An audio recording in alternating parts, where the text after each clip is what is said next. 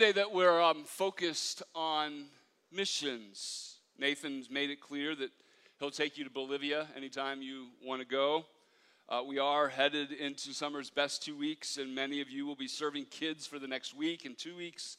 Oh, we had a great picnic in our neighborhood on Thursday, in which we had the opportunity to just hang with some very friendly people and lovely people uh, that we have opportunity to minister to. So it would be a really good week in church to focus on texts like uh, Matthew 28, 19, 20, right? That we're told to go therefore and make disciples of all nations, baptizing them in the name of the Father and of the Son and of the Holy Spirit, teaching them to obey the things that have been commanded to us. Be a great week to look at Acts chapter 1, verse 8. But you will receive power when the Holy Spirit comes on you, and you will be my witnesses in Jerusalem, Judea, Samaria, and to the ends of the earth. It would be a great week to raise this question what are you doing for the kingdom of God? That'll preach this morning.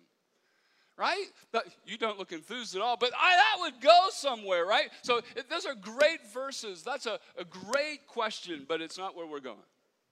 In fact, I, I would like to take a step and a half back from that question, from those verses, and hopefully intrigue you with a different but related question this morning.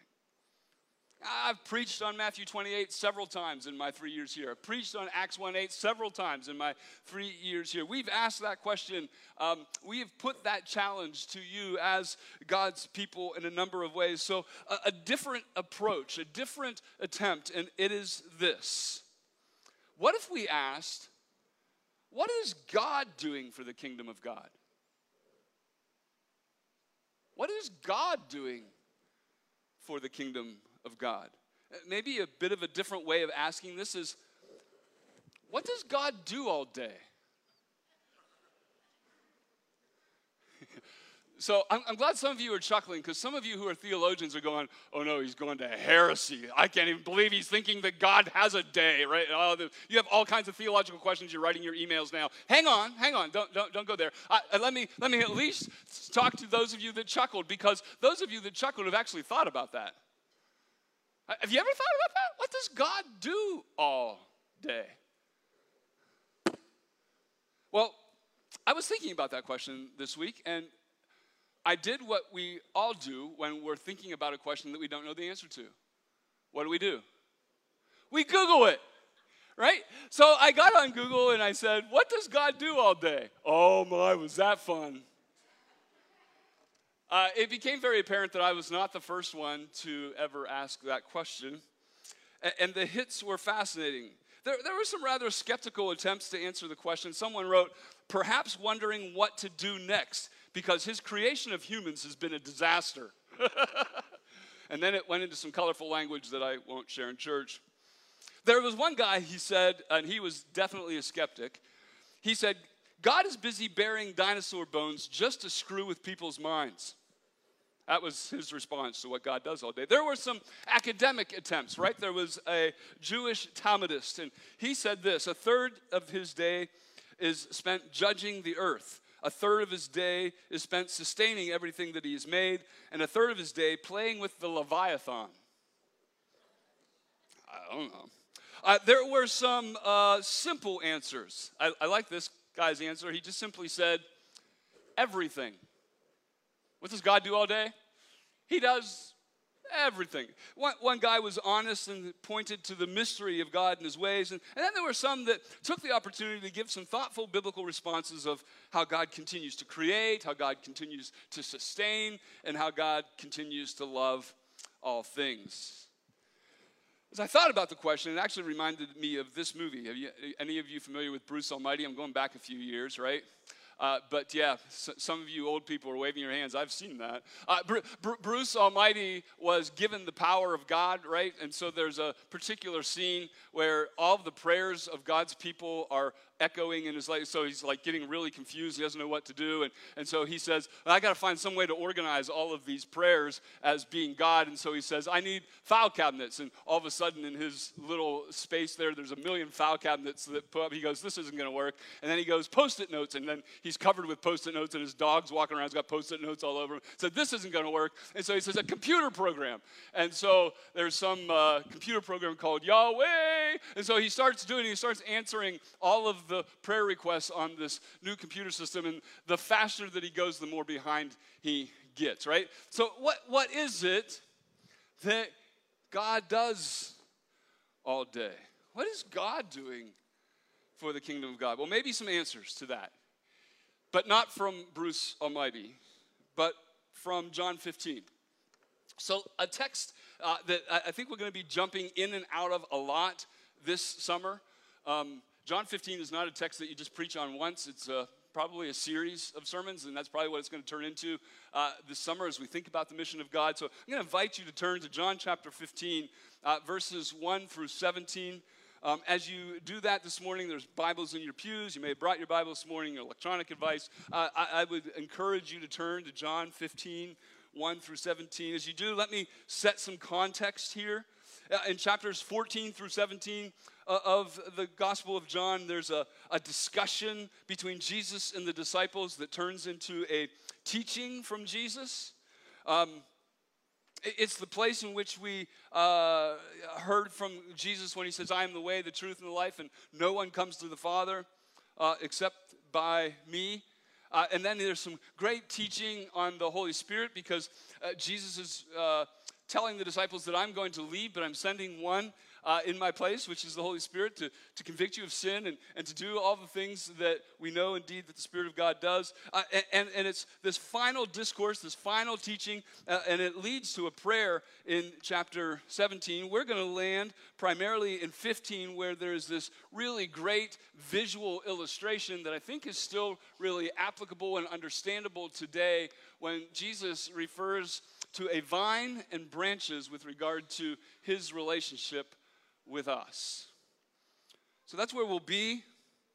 Let's read this morning uh, this whole text of 17 verses, but I, I want you to listen, uh, maybe specifically, for what is God doing for the kingdom of God? What does God do all day? And I think you'll hear it uh, specifically, and where we'll spend all of our time uh, today is in verse 16. But here we go John chapter 15, uh, verses 1 through 17. This is the very word of God. It actually is the very word of Christ. I am the true vine, and my Father is the vine dresser. Every branch in me that does not bear fruit, he takes away, and every branch that does bear fruit, he prunes that it may bear more fruit.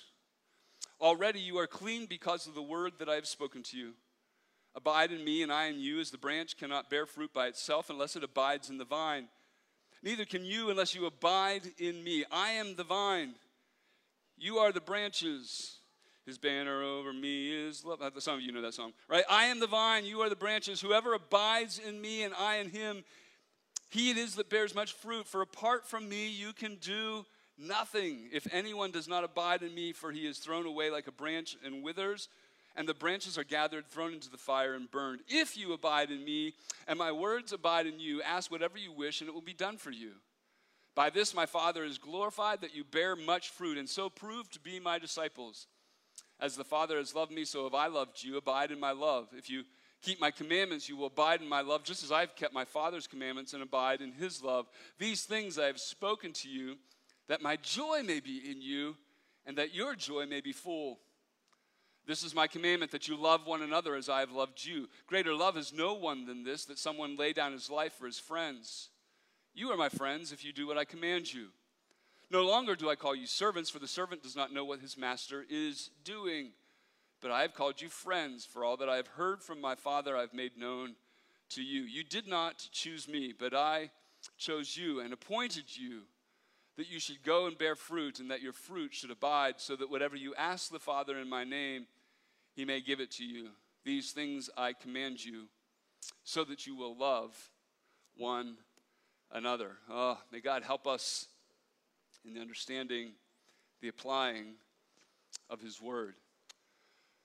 Before we jump to verse 16, let me first look at 15 really quickly. It deserves much more than a quick look, but this morning it's a quick look just to jump us into 16. It has this amazing uh, thought that Jesus tells the disciples, No longer do I call you servants Listen, because servants don't know what the master is doing, which is really our question this morning, right? A servant doesn't know what the master is doing. But I, I call you friends, for all that I hear from the Father I've made known to you. So get this Jesus is saying, I'm going to make a huge revelation to you in these last moments of my life. And here it is, verse 16.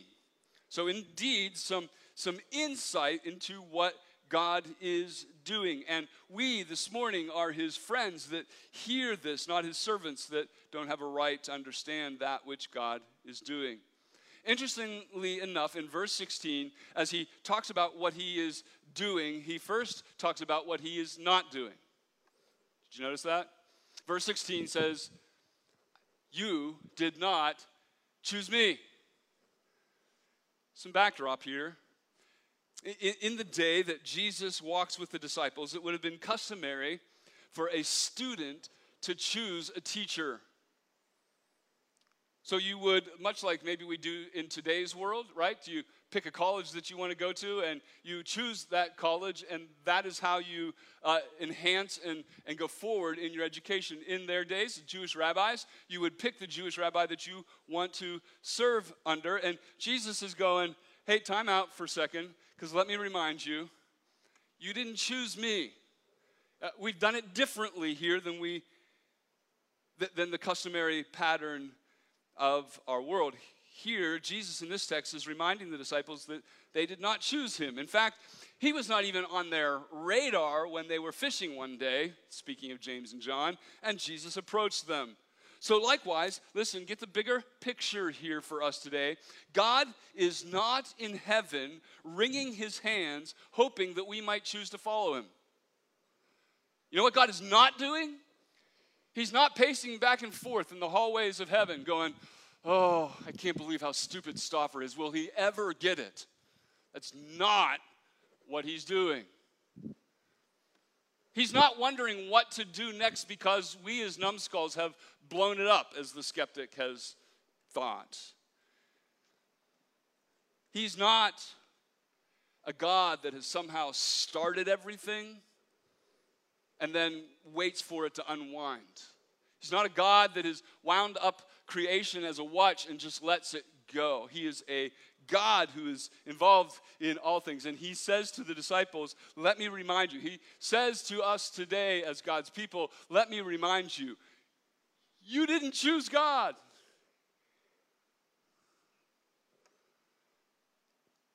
God is not waiting for us to choose him. Rather, he is actively calling us out. He is choosing us. The, the but here in the Greek is is a strong but. Yeah, I just said strong but in the sermon, right? So you, you, get that. But but it is a strong. It is not. It is not the but in the Greek that you just would customarily use. It is a but with strength. So it's as if Jesus is making a point. There is a strong, huge contrast that he wants to make in this moment, and, so he uses a very different Greek word in order to give strength to this contrast. Right? He says, "You didn't choose me, but." I chose you. Now, some of us who love Reformed theology and love to talk about predestination and God choosing us are getting all excited right now. Your heart's beating a little faster, right? It's just going, ooh, this is good. He's going to go there. He's going to go there. Paige is clapping. It's good. It's all right. Mrs. McBride is clapping back there. It's good. So, uh, but but I, I have to say, I have to caution us here for a second. As much as I would like to join you in that excitement of that moment, there is a case here of the reality that God indeed chooses us and that whole predestination thing gets in there and that's good. But if you take this verse in the greater context of the 17 verses, I don't know if you were listening as we read, but it, it's confusing. I love Reformed theology. John Calvin is my second best friend next to Jesus, right? Third best friend, my wife, Jesus, and John Calvin, right? So, so I, I, I get, I get your excitement, but, but I don't think that Jesus is not teaching Reformed theology in this statement with the disciples. He's actually making a unique contrast and for a very specific purpose. And that's what I want you to see. Something that I think we can all agree on. And that is the intentionality of Jesus, who is making the point that it is He who has called out the disciples. He is pushing these uh, 12 men, their minds back three years or so, the, the day that they were on the boat, or the day that Matthew was in the tax collector's booth, whatever the case might have been. Jesus approached them and he said, What? Would you please decide to follow me? That's not what he said. He said, Follow me. And they went, well, we're going to have a Presbyterian committee meeting to figure out whether this is a good thing to do. No, they, they didn't. They dropped their nets and followed him. Jesus called them out intentionally as his disciples. He chose them. And I would say likewise that while God is not fretting in the heavens regarding us choosing him, that something he is doing on a daily basis is actively calling out us calling out men and women and children to be His, choosing them to follow Him. In fact, parenthesis maybe this morning. Today would be a good day. Right now would be a good moment to remember that moment or season in your life. The moment that you realized that God had called you to be His. I mean, it may have felt like you were choosing Him. that you decided to pray a prayer, that you decided to, to walk an aisle, that you decided to follow Jesus. But the reality is, is it was God's initiative. It was God's work in your life that changed your heart, that caused you to come to that place. It would be good to think about that time, that season in your life where you took that journey in believing and trusting that Jesus came for you, that Jesus died for you, that Jesus rose for you that Jesus has ascended for you and sits and intercedes for you. And you say, He is my Lord as well as my Savior. That day was evidence of God choosing you. Heck, maybe, maybe you're here this morning and wondering, man, that guy sounds really convinced that God chooses his people. I wonder if he has what? Chosen me. Maybe there's some of you online, maybe there's some of you here sitting today wondering, are, are, you're unsure. Well, well, this, this is what I know. You're here this morning, right? Uh, you're listening this morning. And, and I don't know who dragged you here or how you got here or what the circumstances were that put you in a pew or online today. But here's the good news that God has orchestrated your life in such a way that you are here. You know what that tells me? I'm pretty sure he's calling you. Which means I'm relatively sure he's chosen you. That's pretty exciting. We give buttons out at the door today, chosen, but no, we don't. But the reality is, is I want you to sense that, that in his call is this intentionality of making you his. Here's the point our journeys to and our journeys with Jesus are his idea. It is why that in our mission statement here at Covenant, we say first off that we are called out by God. We did not choose him, but he chose us. Now, that leads to another great question. Why has God taken a part of his day along the way to choose me? I certainly don't deserve it. Uh, why did he place me, Stoffer, in a home that I would hear about Jesus daily? Why in the eighth grade did he allow me to take a little bit of a wild streak? And if you have questions, I can answer them later. So that at the end of eighth grade, I could sit in my parents' bedroom with an open Bible and finally come to a realization that this is not the way that I want to go, but that God has chosen a very different way for me. Like, why did he do that?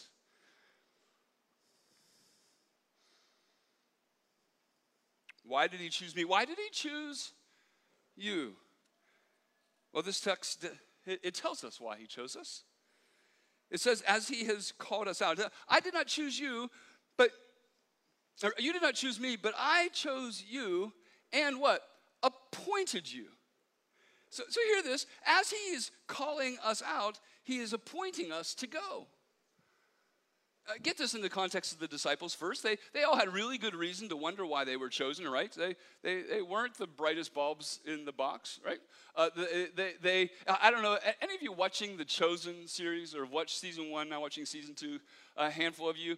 Uh, I, I'm not usually one that tells everybody to watch something. And, and The Chosen is, it's a TV docu-series. The reality is a, a show that talks about the disciples, and there's some really interesting things that aren't biblical. It's not that they're not biblical, they're just like not in the Bible. Anyhow, it's a really interesting thing. If you want to go see it, do it. But uh, one of the things that I love about it is it shows how screwed up the disciples are.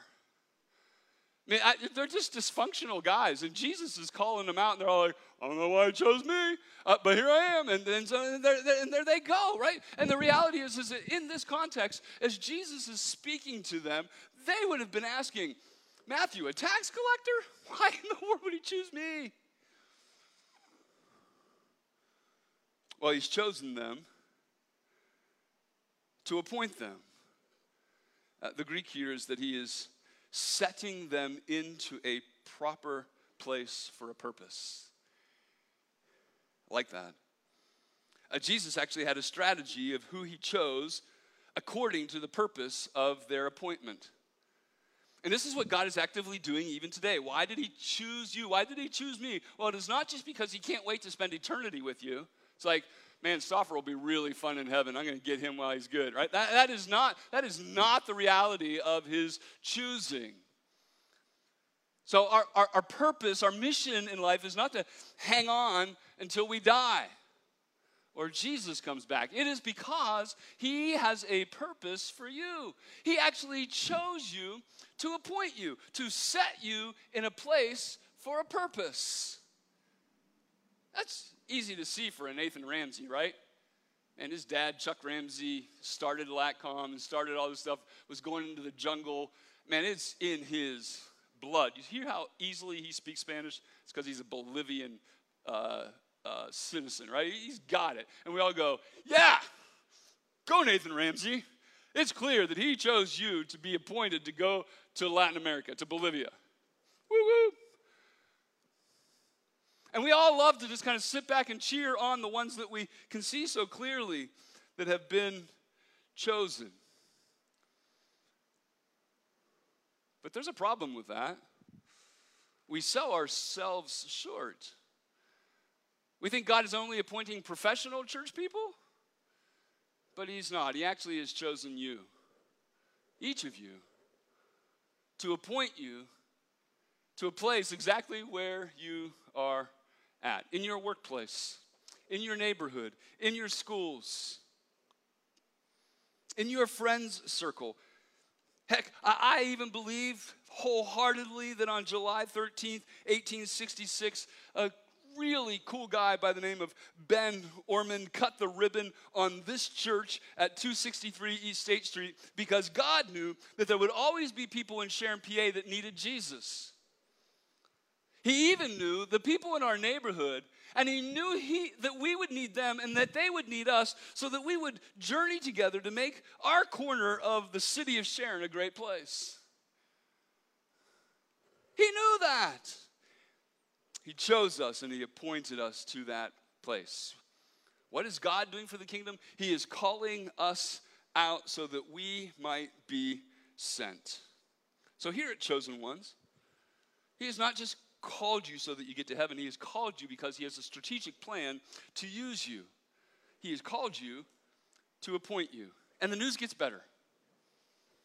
He has called us out to appoint us, right? What's his verse 16? So that we should bear fruit. I think this is implied in our appointment, but it needs to be highlighted that where God strategically calls us, he intends to bear fruit. I mean, do you think that Jesus was somehow surprised as he sat in the heavens after his ascension, saying, Wow, look at those disciples. They were doing pretty well. Peter, that was a great sermon. 3,000, that's pretty impressive. The church. What a brilliant idea, guys. I can't believe you came up with that all on your own. That is not what he did. It wasn't winding it up and saying, let it run out. The reality is, is that he, in these very moments, called them out to say, You are sent because I'm leaving and you got to do it. He put them, set them for a purpose intentionally. In the life of the first century, that the name of God, the name of Jesus would be glorified, and he is doing that now. All of you who are in the starting blocks of summer's best two weeks, man, hear this out. God has called you out for a time such as this. I don't care what it is, whether you're going to empty garbage cans in work crew, whether you're a senior counselor, whether you're an adult in junior camp, whether you're driving a boat with kids skipping behind you and skis, right? I, I don't care what the role is that you play. God, I believe this, has set aside the next two weeks for Covenant Church to reach 180 some kids in the reality of the gospel. And you all have a part. The whole kit and caboodle. God is orchestrating it all to bear fruit. What does God do all day? he's, he's actively calling his people into appointments to accomplish his will and bearing fruit. And don't miss the last bit that Jesus adds to this. He says he's called us out to appoint us to bear fruit. And then he says this very important statement that fruit will abide. It'll abide, it'll remain.